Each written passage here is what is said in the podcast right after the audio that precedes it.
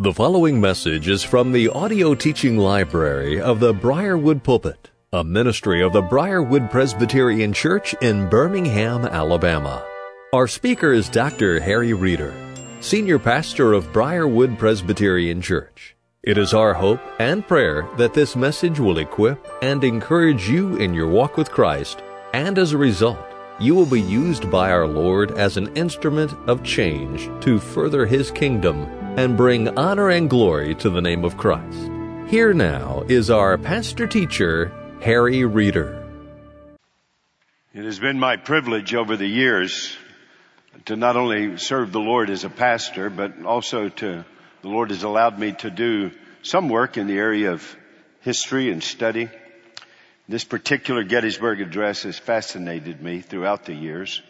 Uh, I've actually read probably, I don't know how many books on it uh, examining it. And if you ever take the time to walk through it, I actually encouraged our folks in preparation from this morning to take the time to work through it. You'll see some very clear patterns that have developed within it.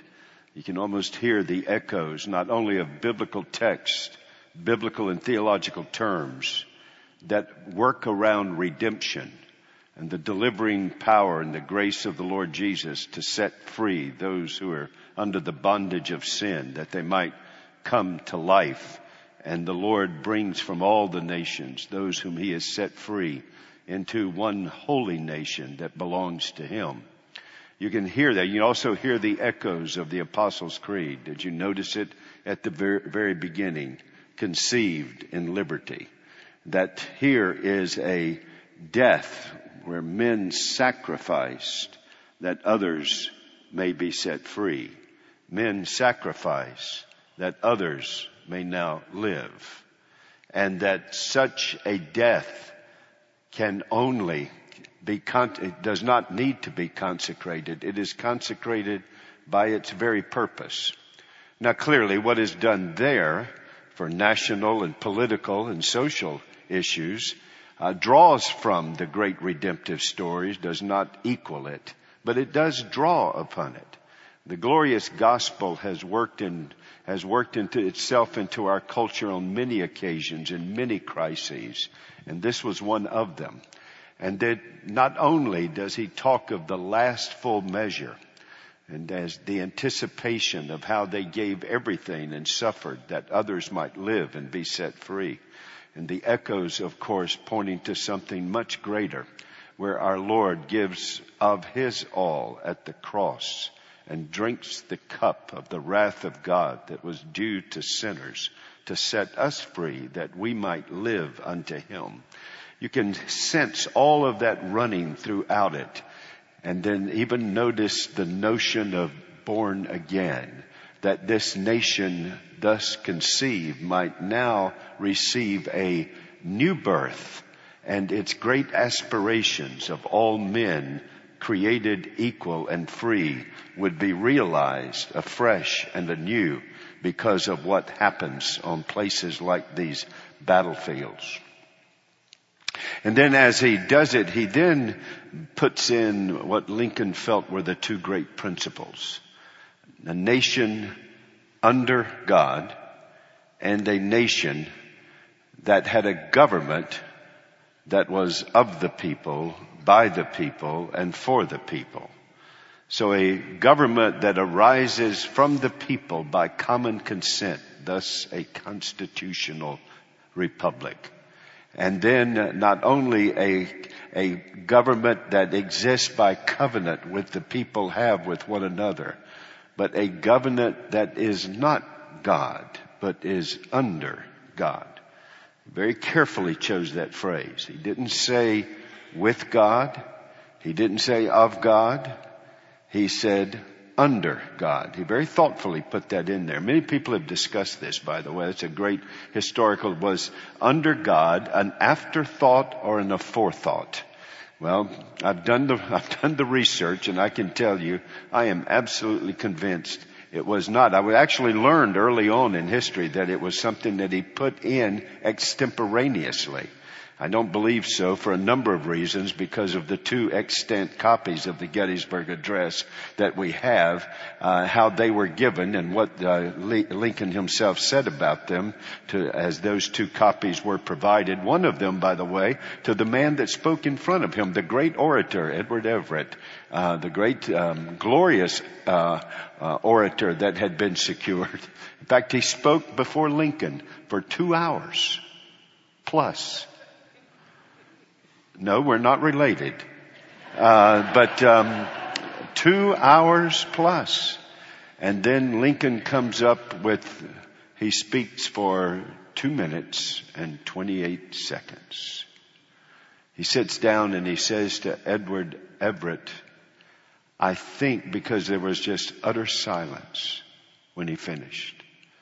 He said, I think it perhaps was poorly constructed and delivered. And Edward Everett says, not so. I've heard nothing greater. That's why later he would ask for a copy of it. I've heard nothing greater. We are stunned. And it of course has carried on. Um, I don't know whether it's still done or not. I'm not even sure we even teach civics any longer, but when I, in civics class, we had to memorize this and um, and to work our way through it, even in the context of a public education at that time. It was really an astounding statement, but there's something even more astounding in this, and that's this that was written by his own hand.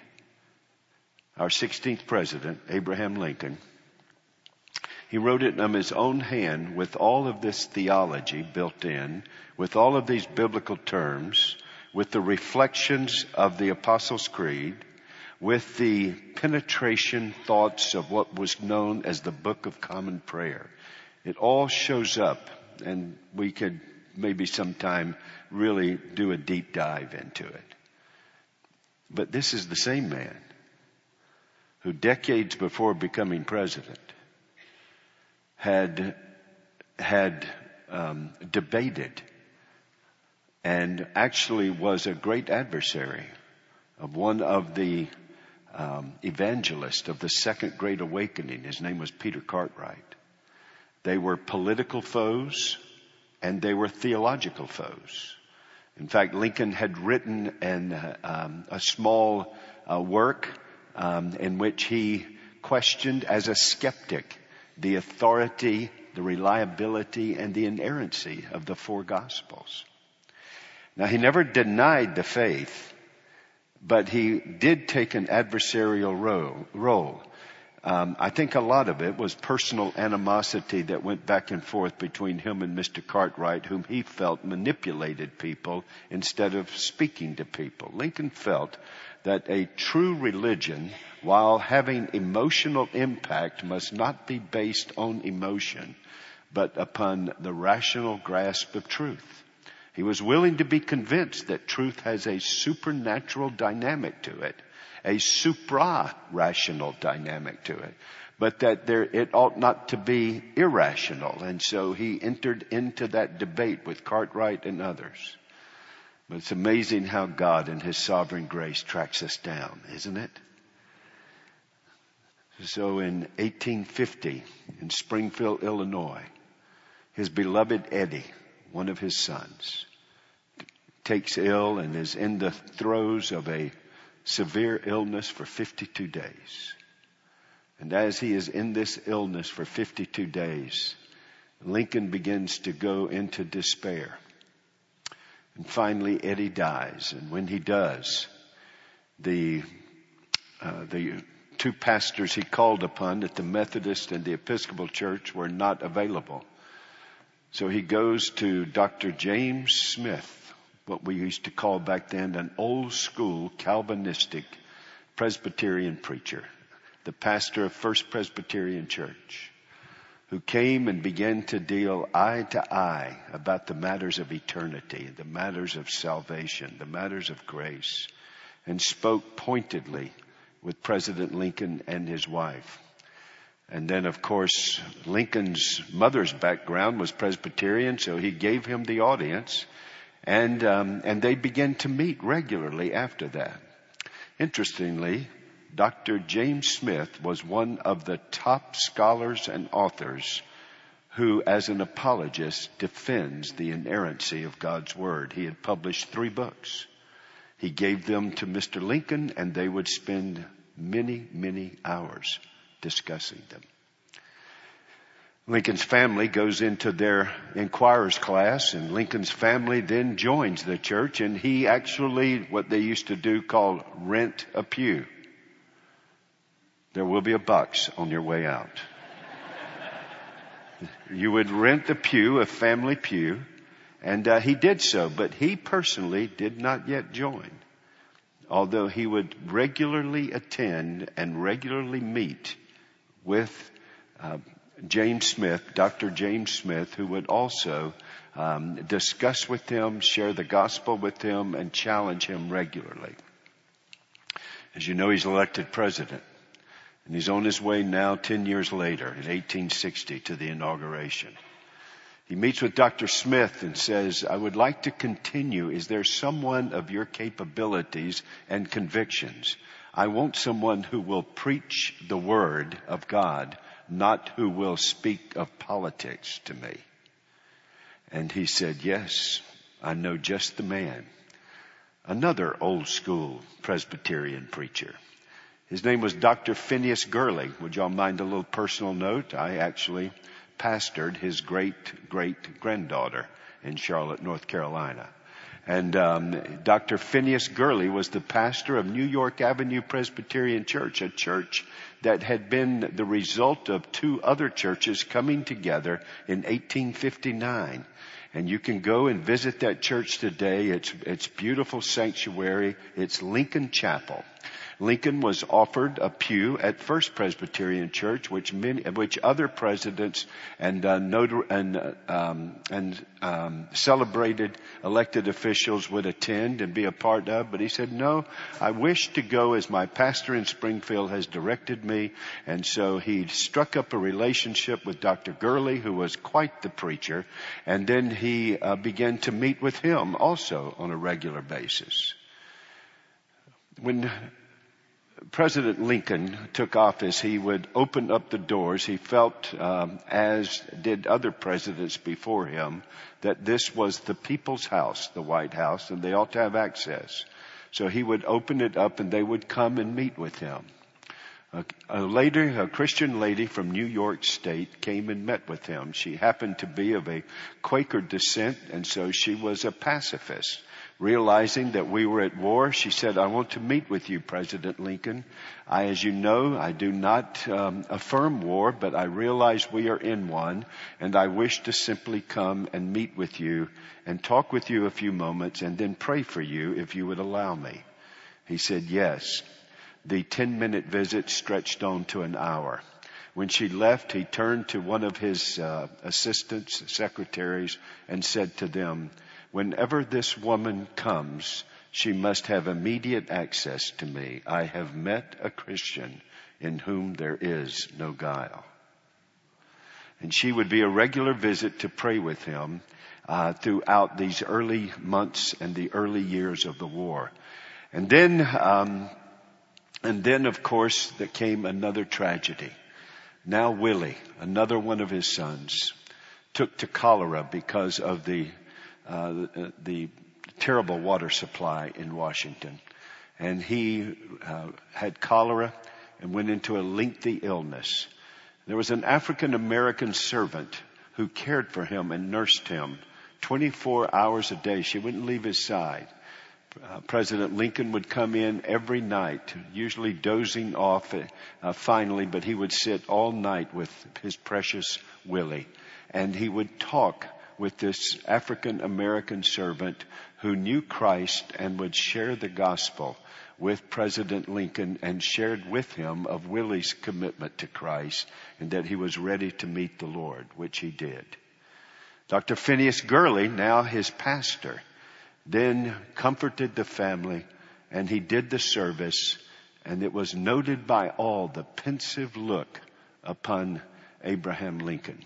His face his countenance changed There was something about him. He did not lose his wit, but there was something of sobriety that these events, the conversations, and of course the horrors of war was, bring, was, actually bringing into his life. He then began, unknown to many people, a series of reflections. You can access them. They're called meditations upon the divine will. I won't share with you everything that he wrote, but I will share with you his conclusion. Interestingly, on the other side of this war was a man named Robert E. Lee who wrote the same conclusion in one of his journals, and this was it. That the arrogance of our nation and the presence of chattel slavery has brought us under the wrath of God. It remains to be seen. Is this the wrath of God to discipline us for that which is ahead or to dismiss us because of our great sins? We will know at the end of this conflict. You can see his thoughts were going very deep. That was in 1862. And then comes not only the Battle of Antietam, but then the Battle of Gettysburg, and then the setting aside in November to consecrate what is now the National Cemetery in Gettysburg. Uh, Abraham Lincoln had not been invited to speak. He actually invited himself.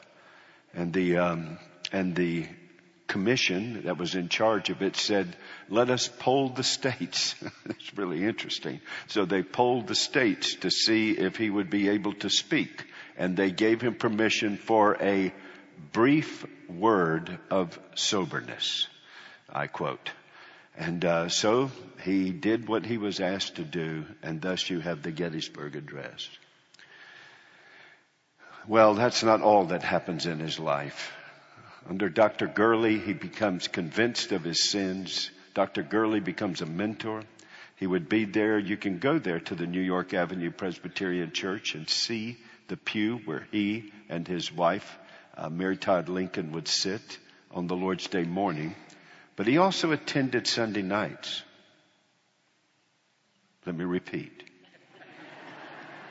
The President of the United States in a war regularly attended Sunday nights. Would you let that sink in for a few more minutes? And then he, um, but when he would come on Sunday nights and Wednesday nights, he didn't sit out in the um, at his pew because it would draw attention, and he didn't want to do that. Uh, they, he could be regularly accommodated on Sunday morning, but he didn't want to cause anything disturbance. So there was a sofa. It's still there today. It sits in the chapel, the Lincoln Chapel. It would sit right beside the anteroom uh, where the pastor would go into the pulpit from which to preach, and he would sit there and listen to the sermon, and afterwards Dr. Gurley would come. Dr. Gurley said we constantly talked about how to handle the freeing of the slaves. The 13th, the 14th Amendment, all of these amendments became subjects of what about a policy, what kind of a policy to readmit the states um, in which there, um, uh, the southern states, and what kind of, what do we do about education? What do we, and they would have these lengthy discussion. He would say, give me the biblical principles on these matters, not the political. I've got plenty of help there. Give me the biblical principles, and they would talk about it. But the number one subject that he wanted to talk about, according to Dr. Gurley's journal, was the state of the soul after death. That was the number one subject. He knew the ultimate state, the final state, a new body for the new heavens and the new earth. But he loved to talk with him about the intermediate state, the soul that is with the Lord in the paradise of blessing, not the final state, the new heavens and the new earth, but in that state, what would it be like? And they would have lengthy conversations about it. Dr. Gurley later would say it was almost as if the Lord was preparing him. Well, President Lincoln committed his life to Christ and arranged with Dr. Gurley to join the New York Avenue Presbyterian Church in 1865, but he said, we're not going to do it. We're not going to do it until after the inauguration. Now, back then, the inauguration was in uh, March or um, uh, end of March and uh, first of April. So he said, "We won't do it until after then." Well, of course, you're probably in your mind working through the calendar and know that there was the inauguration in March of 1865, and then the first week of April, of course, President Lincoln was assassinated.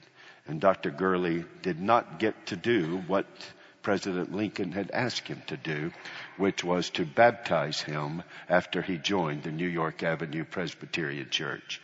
But he did do his funeral and um, actually had the last words in his ear as he prayed with him before he took his last breath after the assassination at Ford Theater and being taken across the street and placed upon a bed. And then it was after that that the Secretary of War said, he now belongs to the ages. Dr. Gurley would later write, he now is with the Lord.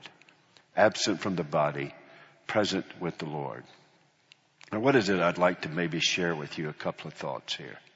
Uh, and this is, these are, these are my thoughts for you. Uh, number one, please notice how God uses in his providence events and people for, I say this reverently, for the bloodhound of heaven, the Holy Spirit, to track us down and bring us to saving faith in Christ. He used a couple of preachers. He used uh, the two providential deaths of two sons that were brought to heaven in an untimely way for a family, but in the perfect timing of the Lord. And he does so in such a way that when the man is saved, his life gets changed. Up until now, no president ever used the personally revealed name of God in their speeches. It was the author of our religion, creator, the, the, um, uh, the, um, uh, the transcendent one. They would always use the politically correct language of that day. But not Lincoln. There's only one speech that Lincoln gave that he did not use God in the speech. And that was his first inaugural address. My goodness. If you go read his speeches, the meditations upon the divine will, you'll see his constant referencing of God. And perhaps one of the greatest speeches was a six minute inaugural speech that he made upon the second inauguration. Listen to this last paragraph with malice toward none, with charity for all, with firmness in the right as God gives us to see the right. Let us strive on to finish the work we are in. Let us bind up the nation's wounds to care for him who shall have borne the battle and for his widow and his offering to achieve and cherish a lasting peace among ourselves and with the world to do all which may achieve and cherish a just and a lasting peace peace among ourselves, with the world, and with all of the nations. What a profound speech that he gave time and time again. And except for the first inaugural address, in which I don't believe he was yet converted, all of them reference in a personal and theologically accurate and yet intimate way the God who had so impacted him.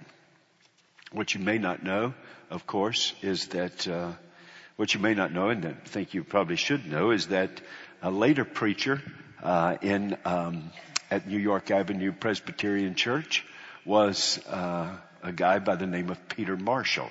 And his pastorate there, they made a movie about it. If you want to see the movie, uh, a man called Peter, and um, and that was a later pastor. It was in the context of the 1950s that on a Sunday night, somewhat like this, there was a special service to commemorate the celebration of President Lincoln, a member of that church uh, in absentia, um, to commemorate his birthday, which is in February.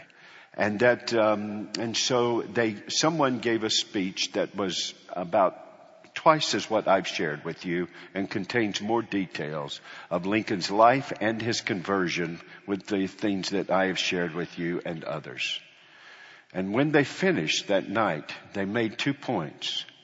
Lincoln put in under God because he believed no nation should allow itself to take the place of God. You're not God. You're not even with God. You are under God. This nation must always see itself under God.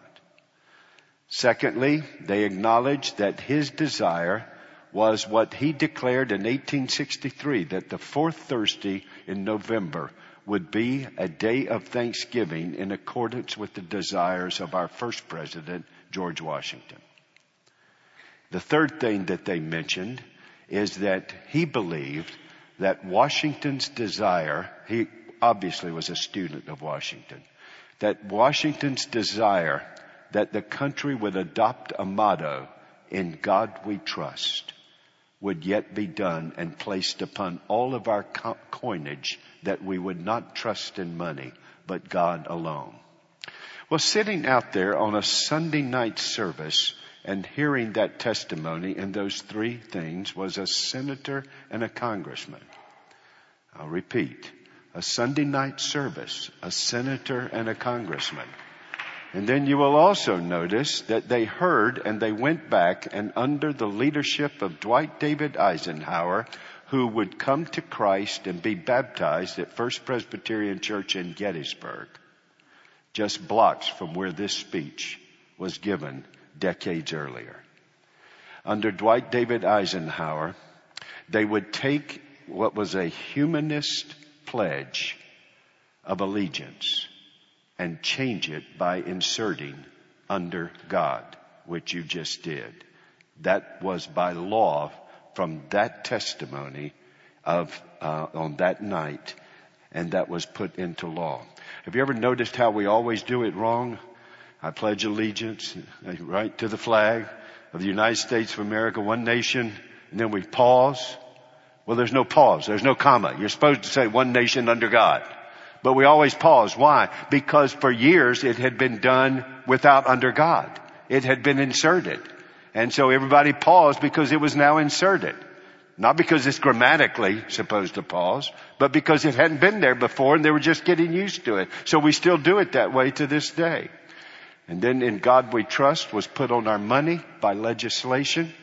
And then Thanksgiving was made a national holiday for us by legislation also. Now, Pastor, why are you telling? I mean, I'm glad that's all interesting, but why are you telling me that? Here's what I want you to know. I don't care if you're a president, a mechanic, a plumber, a lawyer, homemaker. I don't care what you are. Consistent Christians, when you live for Christ, what you do echoes not only into eternity, but into the coming years. What God did in his life not only saved him, not only set a standard for a nation in time of crisis, but kept blessing us even to this day. When God works in his people, there are no small people. God does great things and draws straight lines with crooked sticks. And he does so in such a way that he alone gets the glory. Let's pray. Father, thank you for the moments we could be together in your word. Thank you for the privilege to enjoy this evening of celebration and now of fellowship. And we pray that Christ would be exalted I pray that everyone here might not only give you thanks for what you have done in this nation, not only would encourage those who have served to protect this nation, but most of all would know the God of glory. And while we are grateful for social, political freedoms that we have in this nation, we look to and enjoy and invite all to that greatest freedom of all, that when you come to Christ, He will save you from the penalty, the power, increasingly from the practice, and one day when He comes, will save us from the presence of sin. Praise be to God. of glory and grace. In Jesus' name, amen. You have been listening to a message by Harry Reeder, Senior Pastor of Briarwood Presbyterian Church in Birmingham, Alabama. For more information on the resources available through Briarwood Presbyterian Church, or for more information on the teaching ministry of Pastor Reeder, visit us at briarwood.org or call 205 776 5200.